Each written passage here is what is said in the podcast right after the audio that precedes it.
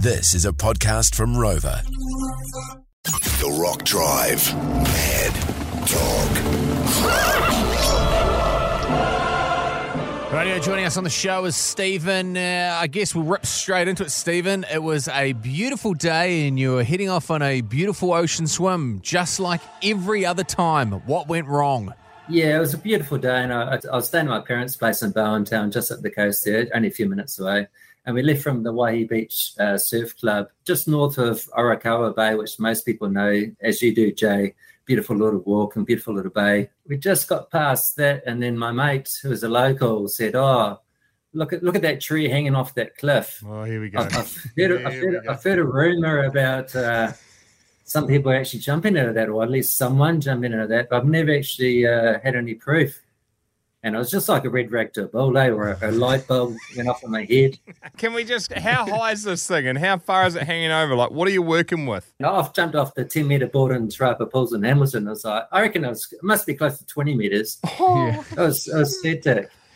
It's, it's probably okay if, if you're like, uh, you know, one of those professionals in their little speedos that does the cliff jump, jumping sort of stuff. But I'm just uh, a, a, dude in his mid 40s just taking away. oh my gosh. So, how do you get up there? Yeah, it was literally straight up. And that was the worst thing about it. Halfway up, as I said, I looked back and thought, oh, God, I'm already higher than I've ever been before. But because it was so sheer, there's no way to really shimmy down. Oh. And because there's quite a few rocks, the only safest uh, way to get down was to jump out and, and probably via a tree.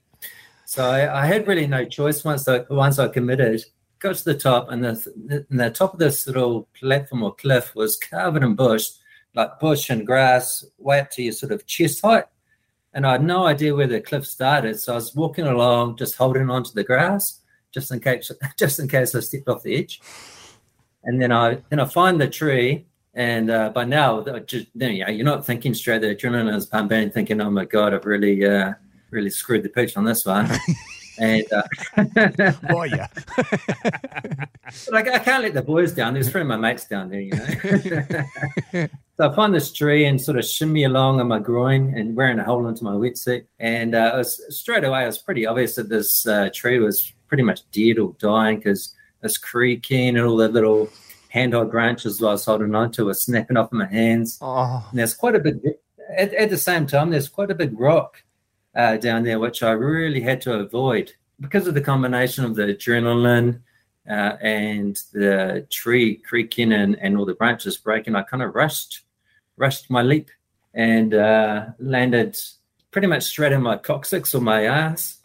straight away, I thought I, I thought I burst all my organs. I thought I, you know all the vital ones around your lower back. To compound that, I couldn't feel my legs. Oh, or um, or move them.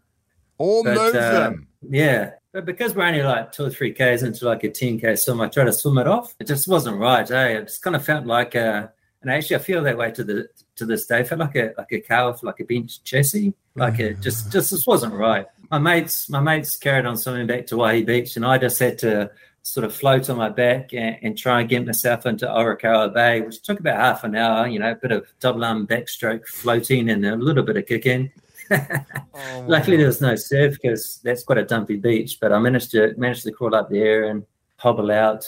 Saw my mates at Waihi Beach, and, and because they come all the way from the mount, you know, a good forty five minute drive, I, I kind of felt obliged to uh, go to lunch with them. oh shit! Right, so we're going to do a little bit of fast forwarding. So we know you drove the car um, to your parents' house in Bowentown, and then they took you to Tauranga Hospital. What was the prognosis once you got there and you had all the scans and stuff? Yeah, it was actually not uh, exceptional damage. I, I just, uh, thankfully, I just um, had a, yeah, I broke my back, just compression fracture of the mid mid spine probably doesn't uh, doesn't make me feel like I'm worthy for the for the Mad.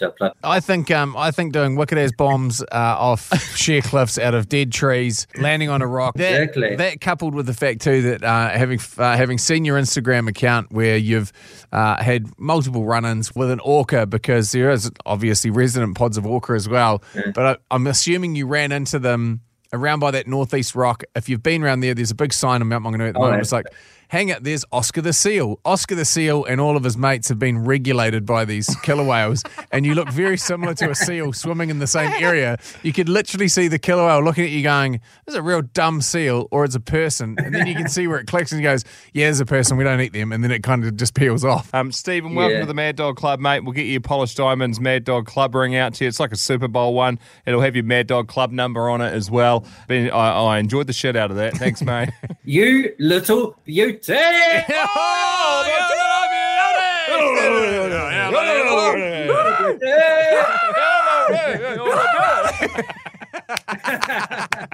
Thank you for that. Yeah, Congratulations. mate, nice work. The Jay and Dunc Podcast. 30 seconds. Spray and walk away.